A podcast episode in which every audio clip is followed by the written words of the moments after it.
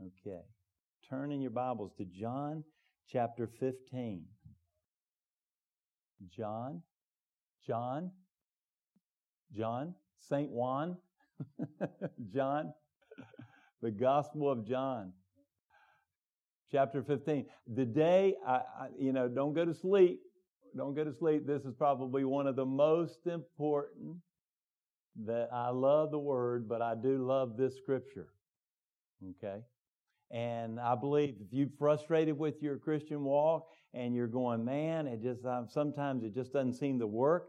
I want to show you this is this, in these few verses is the answer that you need. John chapter 15. And uh, Jennifer is going to, can you put it up? Can you put it up there? Are you able to? Okay, got it. Thank you. And I've got a couple people. Uh, Rosemary is going to read verses uh, 1 through 9, and then Betty's going to read verses 10 through 17.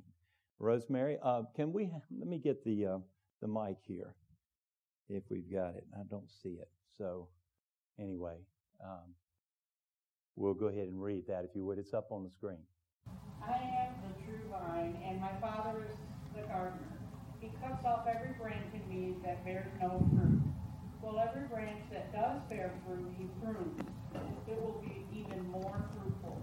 You are already clean because the word I have spoken to you. Remain in me, and I will remain in you. No branch can bear fruit by itself. It must remain in the vine. Neither can you bear fruit unless you remain in me. I am the vine, you are the branches. If, a man remains in me and I in him, he will bear much fruit. Apart from me, you can do nothing. If anyone does not remain in me, he is like a branch that is thrown away and withers. Such branches are picked up, thrown into the fire, and burned. If you remain in me and my words remain in you, ask whether you wish, and I will, and it will be given to you. This is to my Father's glory. Thank you, or that you bear much fruit, showing yourselves to be my disciples.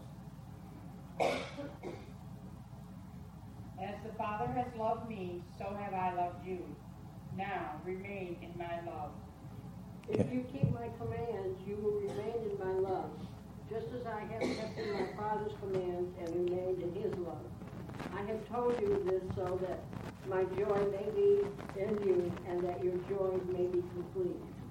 My command is this, love each other as I have loved you. Greater love has no, no one than this, to lay down one's life for one's friends. You are my friends, and if you do what I command, I no longer call you servants, because a servant does not know his master's business. Instead, I have called you friends, for everything that I have learned from my Father I have made known to you. You did not choose me, but I chose you, and appointed you so that you might go and bear fruit, fruit that will last. And so that whatever you ask in my name, the Father will give you. This is my command.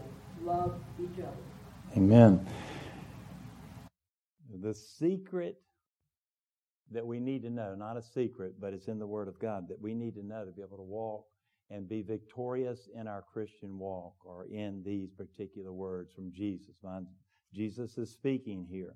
And so if you're frustrated and it seems like, man, this is not working, uh, it seems like just frustration. It seems to be, you know, all, all the time. Listen, I want to share with you some thoughts today, just some simple, really principles that I believe are very important. In verse 16, Jesus talks about his will for our lives. And he says, You did not choose me, but I chose you and appointed you to go and bear fruit, fruit that will last. God designed each and every one of us to be fruitful. And the question is, are we bearing fruit?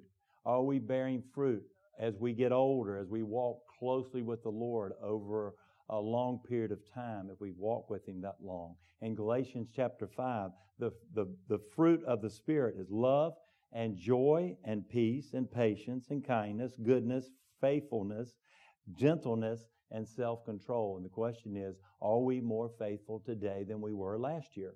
Are we more peaceful this year than we were last year? are we loving more this year versus last year? We examine ourselves. We don't do introspection necessarily because we can find all types of issues in our lives. But we ask the Lord that we would bear fruit because it's His will. And one thing in here, actually, the translation in my translation and what's been read is remain in me and I'll remain in you. And the other translation is abide in me as he abides in us. And so abiding in the Lord is really the answer to walking victoriously through the Christian life. And certainly we want the life of Jesus to be expressed through us and in us, his character, his works, his well-being, and lives being impacted by his love flowing through us.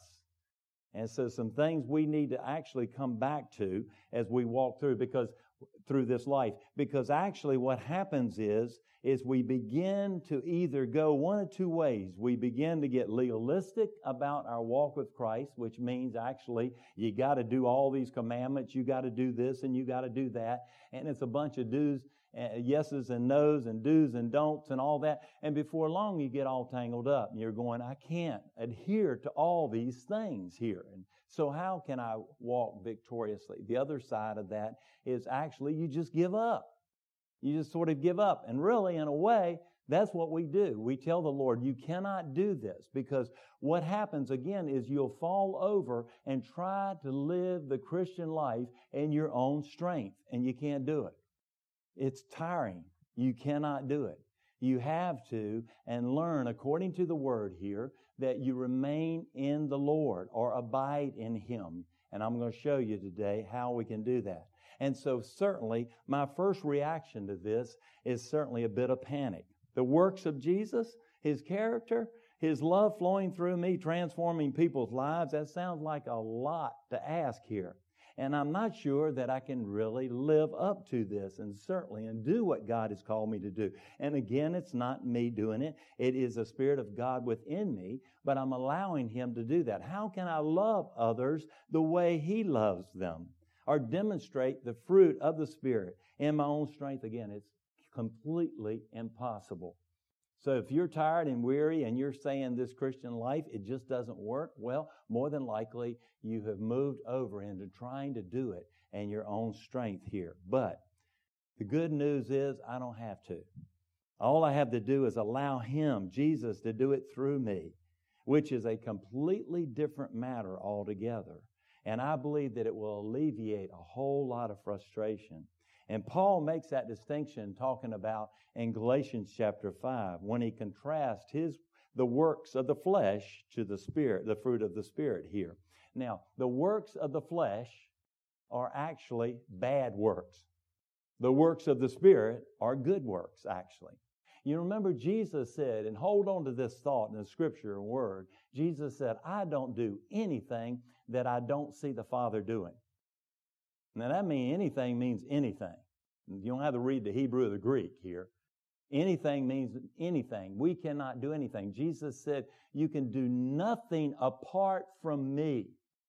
Nothing of eternal consequence can you do apart from Jesus. And so we need to keep that in mind because a lot of times we think, well, this sounds like a good idea.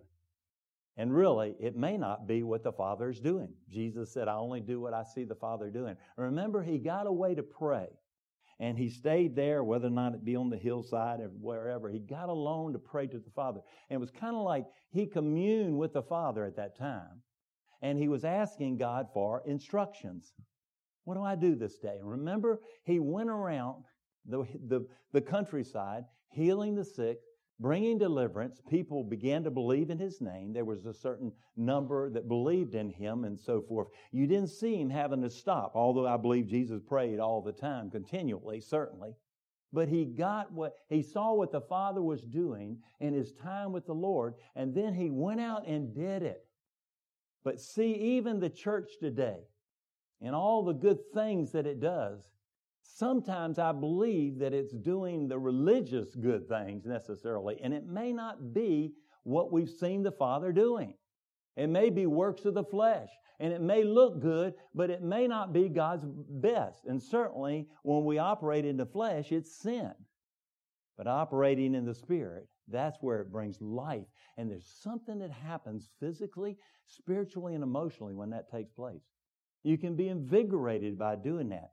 But you've got to do some things here that's spoken of in John chapter 15 that are so important here. Think about it here when you think about the job of a branch here. Jesus said that He is the vine and we are the branches. All the branch does is an extension of the vine here. It doesn't produce life, it just receives life from the vine. It doesn't have to decide what kind of fruit to produce.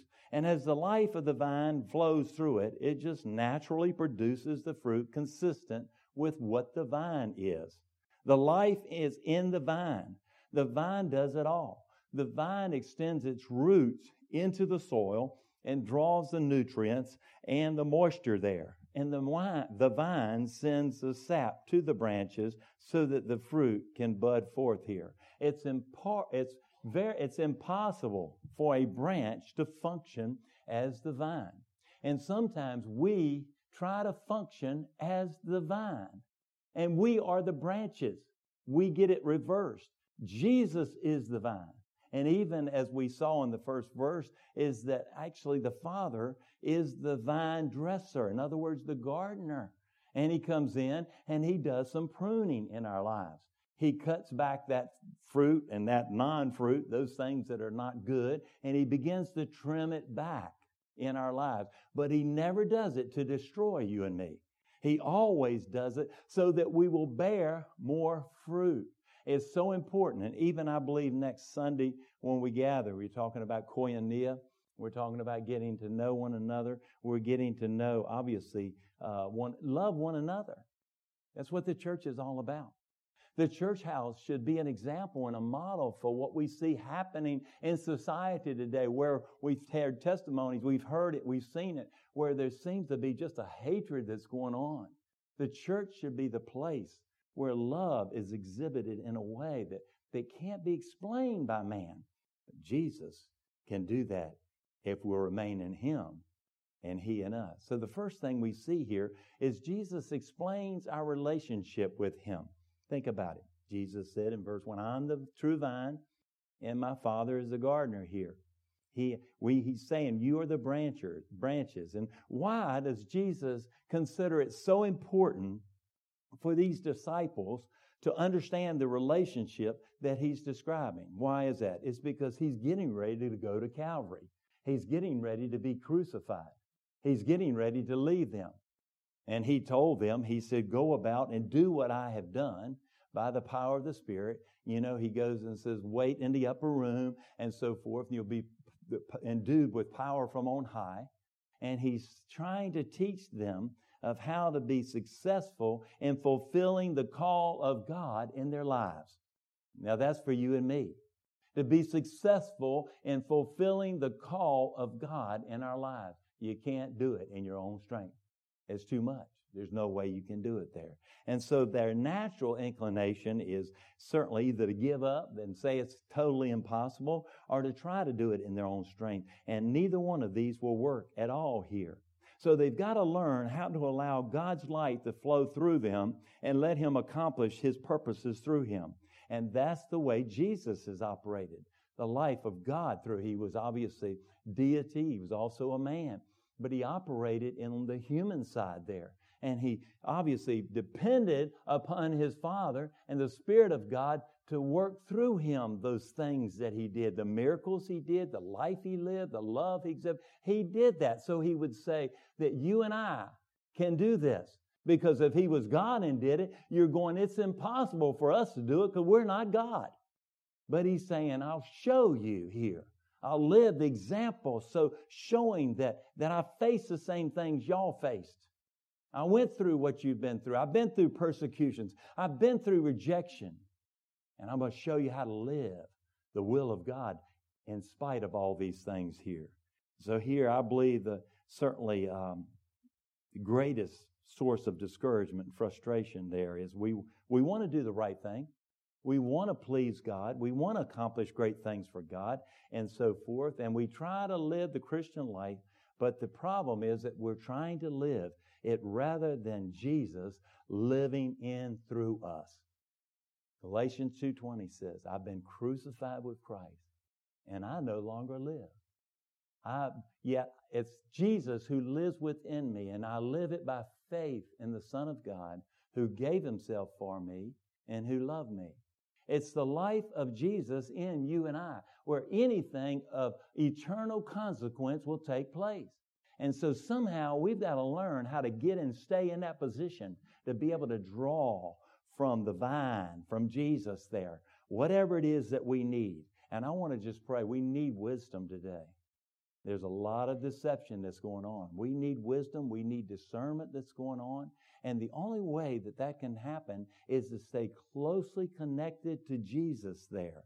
And so perhaps some have how actually learned a measure of dependence because really you get down to it and it's our dependency upon the Lord. How dependent on the Lord are you today? Are you totally dependent on the Lord? We all have a measure of dependency upon the Lord. Trust me, we're here. We wouldn't obviously come to church if we did not. But when I was doing hospice, one of the things that, that I learned in people's lives there, in many people's lives, they were Christians, but as they began to die and began to uh, change as far as their, their status is concerned and so forth, the control issue came to the forefront. In other words, some people who were bedbound, so to speak, and or actually happened, they were bedbound, and, and they have a bedside table, and, and you would put the water on the table. And sometimes family, obviously well meaning, would take the water and take it and want to give it to them, and they would push them away and tell them to put the glass of water down. And they would pick that glass of water up and do it themselves. Why? I believe it's because they were losing every sense of, of, uh, of control that they had. They were losing control and they wanted to maintain as much control as possible there. They would go ahead. I say today, and I looked at that and I pondered that over the years. And I, I thought, I'm going, you know what? We're not in control at all. We think we are, and the things that we need to rightfully do, right? But we're really not in control. I could have a heart attack right now and go out. You could have a heart attack. You could leave right now. We're not in control. And I believe in one way or another that transfers into the sense of our dependency upon God. And then I went in sometimes the old saints that had walked closely with the Lord all their lives. And I want to tell you, they were totally at peace. There was not a control issue. They realized they were totally dependent upon God and whatever was going to happen, and they were totally at peace. And so when we look at this, in, in whatever we do for the Lord or how we walk with the Lord, we've got to realize we are dependent upon the Lord. And Jesus was trying to teach the disciples this here. But the question is, and we would say, that's right, Jim. That's right here. Yeah, I realize I'm the branch and so forth. But let me ask you this Does your prayer life reflect that? Does your walk, your responses to the trials of life reflect that? How do I invest my time and energy? Really, does it say that I can somehow do things in my own strength? Jesus obviously had to get along with the Father. We do too. Jesus had to pray. We do too. Jesus had to depend upon, upon his Father. We do too. And so, really, we need to examine ourselves. Where are we in that? Because really, it is, in one word, dependency here. My life is certainly simply an extension of His life. We need to understand that. In contrast to what Jesus is teaching here, most of us try to live our lives as if we were the vines and Jesus is somehow attached to us. Somehow, a little bit. Well, you know, I have this faith and I believe Jesus is, is Lord and He's Messiah and He, he came for, to provide salvation for the world and so forth. And I've kind of let Him have, you know, this part of my life or whatever. But when really it gets down to it, do we trust and obey? For there's no other way to be happy in Jesus. but to trust and obey. That old hymn says it all, doesn't it? Do we really trust Him? Are we really dependent? Are we really the branch? Or we've made ourselves into the vine, so to speak. I believe a lot of times we reverse roles here. I'm dependent upon the Father as the vine dresser to prune the things in my life that obviously are robbing me of the fruitfulness. He comes in. Sometimes it's painful. He gives grace in the midst of that. Now, sometimes it seems like we're bearing fruit, doesn't it? It seems like, man, I'm just loving everybody. Seems like the ministry is going well. Seems like, man, life is just kind of going along, scooting along great and so forth, and all of this. But sometimes it's like life, what happened? It seems like nothing's happening. You're not making any difference as far as the kingdom of God is concerned. You're not advancing things in the kingdom anymore. What has happened at that time? It could be that God is pruning you, not to destroy you, but to make and bring forth and to bear more fruit there. And so if that's you today and you're going, what is going on? I want to tell you, be encouraged too. Because he says in Hebrews chapter 12, he says, and, and you have forgotten that word of encouragement that addresses you as sons. My son, do not make light of the Lord's discipline, and do not lose heart when he rebukes you, because the Lord disciplines those he loves, and he punishes everyone he accepts as a son. Endure hardship as a discipline. God is treating you as sons. For what son is not disciplined by his father? If you're not disciplined, and everyone undergoes discipline, then you are illegitimate children and not true sons. If you're not being disciplined, and you're not obviously sometimes uh, kind of questioning what is going on here, then obviously you may not, and the word is regeneration, what Jerry used in Sunday school, you may not be regenerated. You may not be born again. You may not be saved.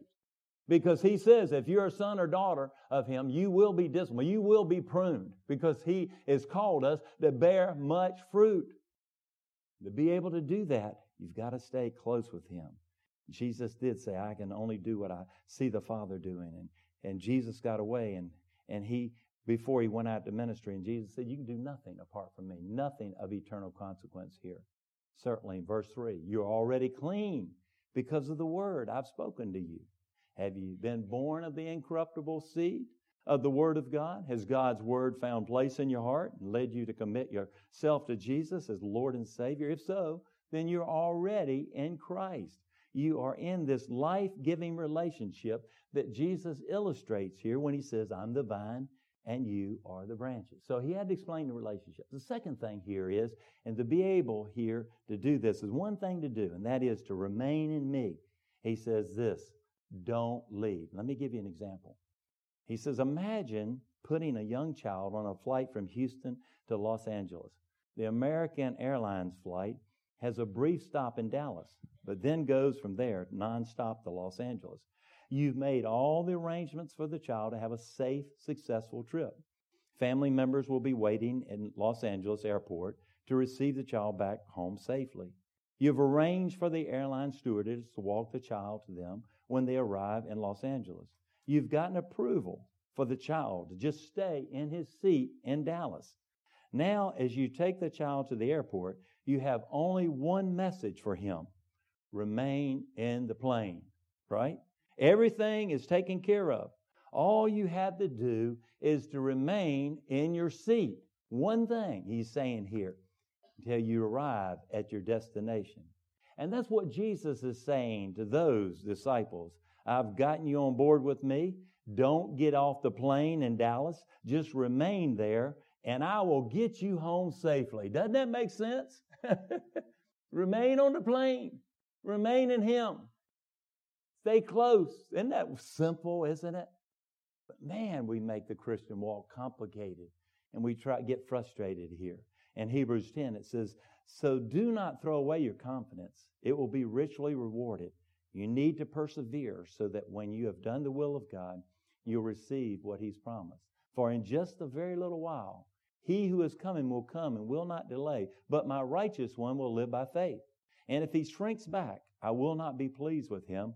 But we're not of those who shrink back and are destroyed, but of those who believe and are saved. Remaining in Christ actually means to remain in his love in verse 9. As the Father has loved me, so have I loved you. Now remain in my love. What does that mean here? Does it mean that Christ may stop loving us? No, He doesn't. He loves us unconditionally. He'll love us throughout eternity. He loves you and me. Like, I mean, we can't understand that type of love. But by our disobedience, we can remove ourselves from the benefits of His love. We grieve the Holy Spirit when we disobey Him and all. Remember the prodigal son? He wandered away. He squandered the whole, all of his wealth. He wandered away and actually got down, I mean, really bad till he wanted to eat the pods that the pigs ate and so forth. And he came to his senses, it says, the Bible says, and he thought, he goes, maybe my father will let me come back and I'll even stay in the servants' quarters. And he turned and we know the father was waiting for him. You see, the father's waiting for a lot of people today to turn, to come to their senses and realize their need of Jesus in their lives. A lot of people, God, Father is waiting. It's the only thing that was, I believe, frustrating to the Father. He had to wait. He will not violate our wills. He will wait and wait. We make the choice. It is Arminian, Arminianism. I cannot understand Calvinism, okay? We're predestined to be sons of God, obviously, be conformed to His image, obviously, Romans chapter 8. But we make choices. There is a choice that we make. And we make it, obviously, one another. Now, God's Spirit, He, he knocks on our heart's door. He, he begins to woo us and so forth. But we can say no. We can say no. Take your hands off and so forth. The prodigal son came to his senses and started, and you know the celebration that took place there, certainly. In Jude, verse 20. But you, dear friends, build yourselves up in the most holy faith and pray in the Spirit. Keep yourselves in God's love as you wait for the mercy of our Lord Jesus Christ to bring you to eternal life. Keep yourself in His love. Remaining in Christ means to obey His commandments there. Obey what Jesus has said here. God knows because a lot of times we ignore the boundaries and commandments in the Word of God and we want to do whatever we want to do, and that's called rebellion. That is disobedience to the Lord. John 15:10 says, If you obey my commands, you will remain in my love. And he continues to link obedience with love. The two go together. And here's the key to remaining it's obeying Jesus. He said, If you obey, you will remain. What happens when I disobey? Again, you grieve the Spirit. You block His flow here. You need to come back and confess your sins to the Lord and be restored. And obviously, in that fellowship, you don't lose your salvation, you just lose the fellowship. We want that fellowship with the Lord. So we see here the third thing, and then we get a reward, the wonderful reward here in verse 11. I've told you this so that my joy may be in you and that your joy may be complete here. And how does that happen? It happens by being intimate with Jesus in a relationship. It is a relationship. It is not a religion necessarily. Yes, it's Christianity is that religion, but it is a, a relationship with Jesus Christ, an intimacy with Him every day. One day we will face him face to face. We shall see him as he is. And we want to we want to begin that. We want to know him now. Paul says, I want to know you. I want to know the power of your resurrection and to share in fellowship any of your sufferings. I want to know you. We want to know Christ in that way because he is our reward. And he says in verse 12, My command is this love each other as I have loved you love each other. How can we do that? Certainly. And abide in His love by allowing the love of the Spirit of the Lord in and through us, to love through us.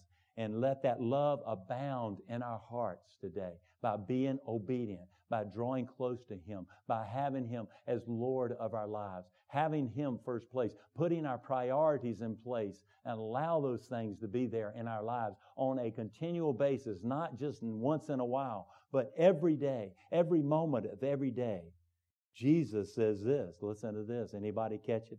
here in what church you're in. He says those who remain in him are his friends.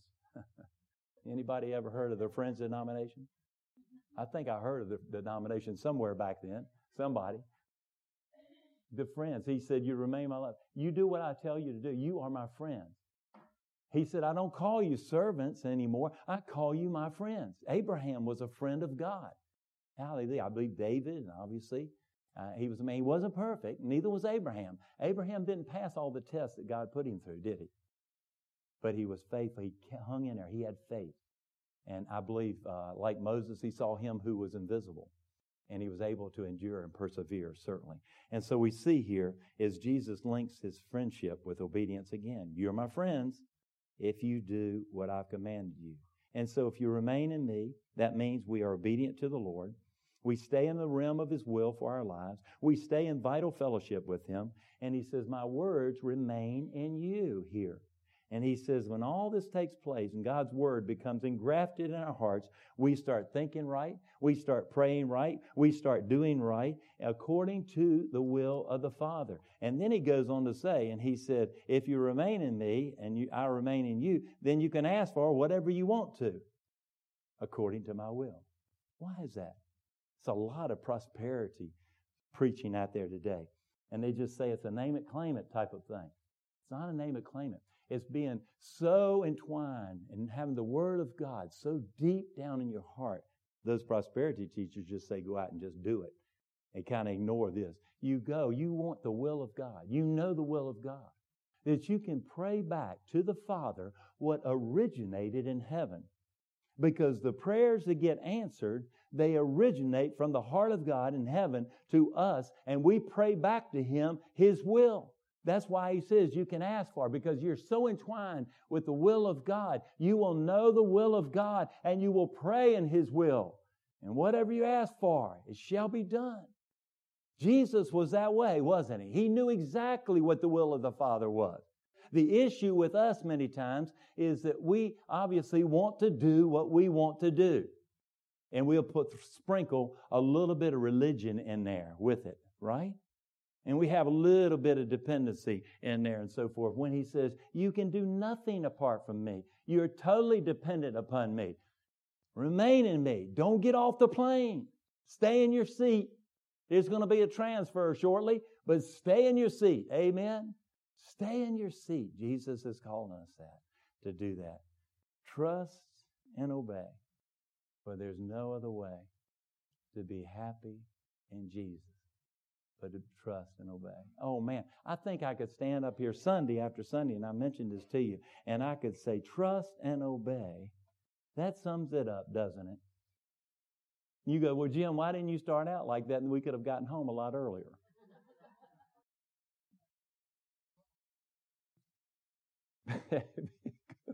because, I like talking before a crowd.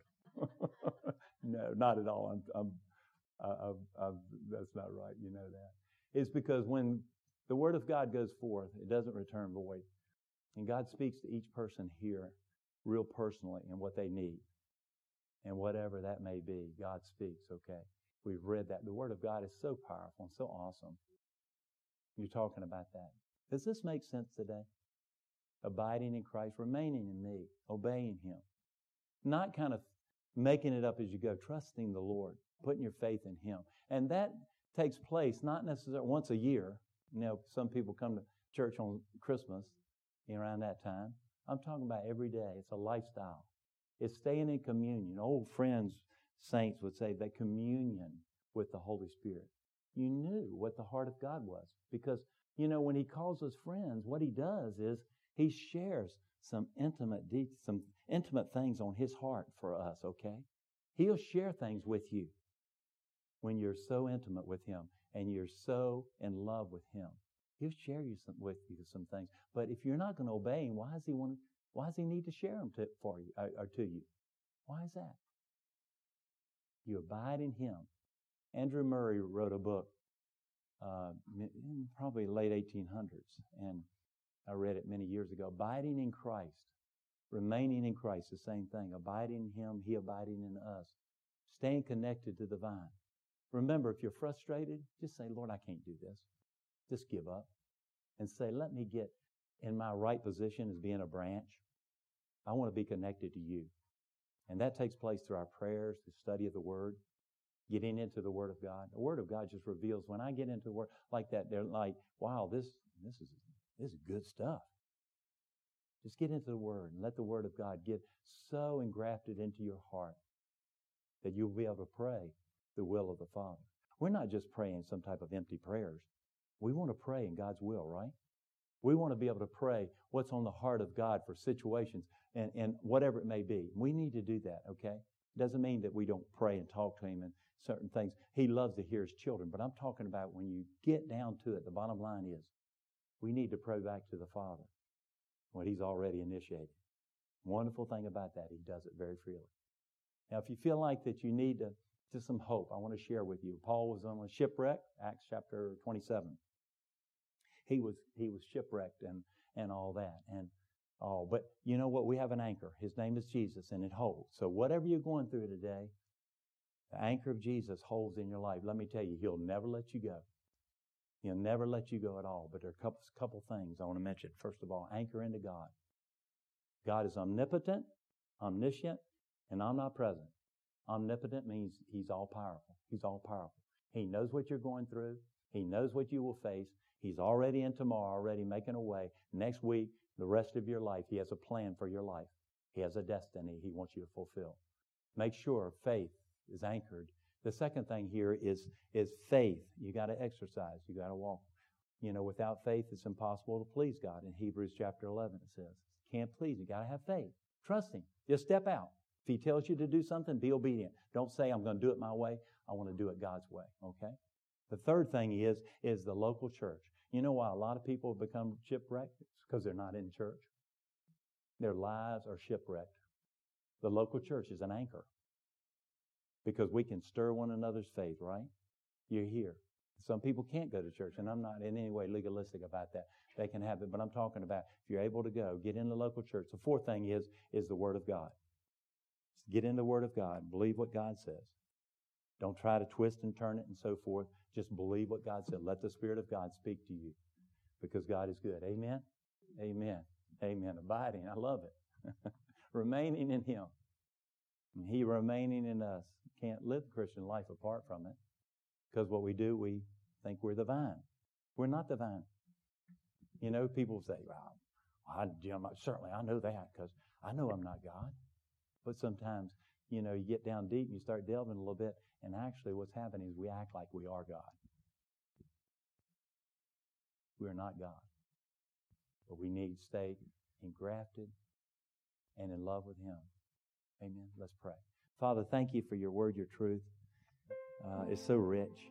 I love it, Lord. Just we love you. We praise you. There's no one like you. And oh God, we blow it and blow it and blow it and blow it. But yet, we just come back here today. And I pray for every person here today that they would truly just, it'd be a, a revival in their hearts. I pray for this church for revival. I pray for the, the nation for revival. We all pray together because we need you, Lord. And we are not the vine, we're the branch. And if you're doing some pruning in here today, Father, I just ask you, give grace. I know you will, but give grace and, and help us to see that you're not going to destroy us. You just want us to bear more fruit. Be more loving, more kind, more patient, more long suffering, more compassionate. Whatever it may be, you're always doing it for our good. Since God is for us, who can be against us? He who gave his only Son, how much more will he give us all things? And dear God, we are looking to you. I ask you to bless this congregation, bless every person here. And uh, we just pray your love will abound in our hearts as we pray together in Jesus' name. Amen. Thank you.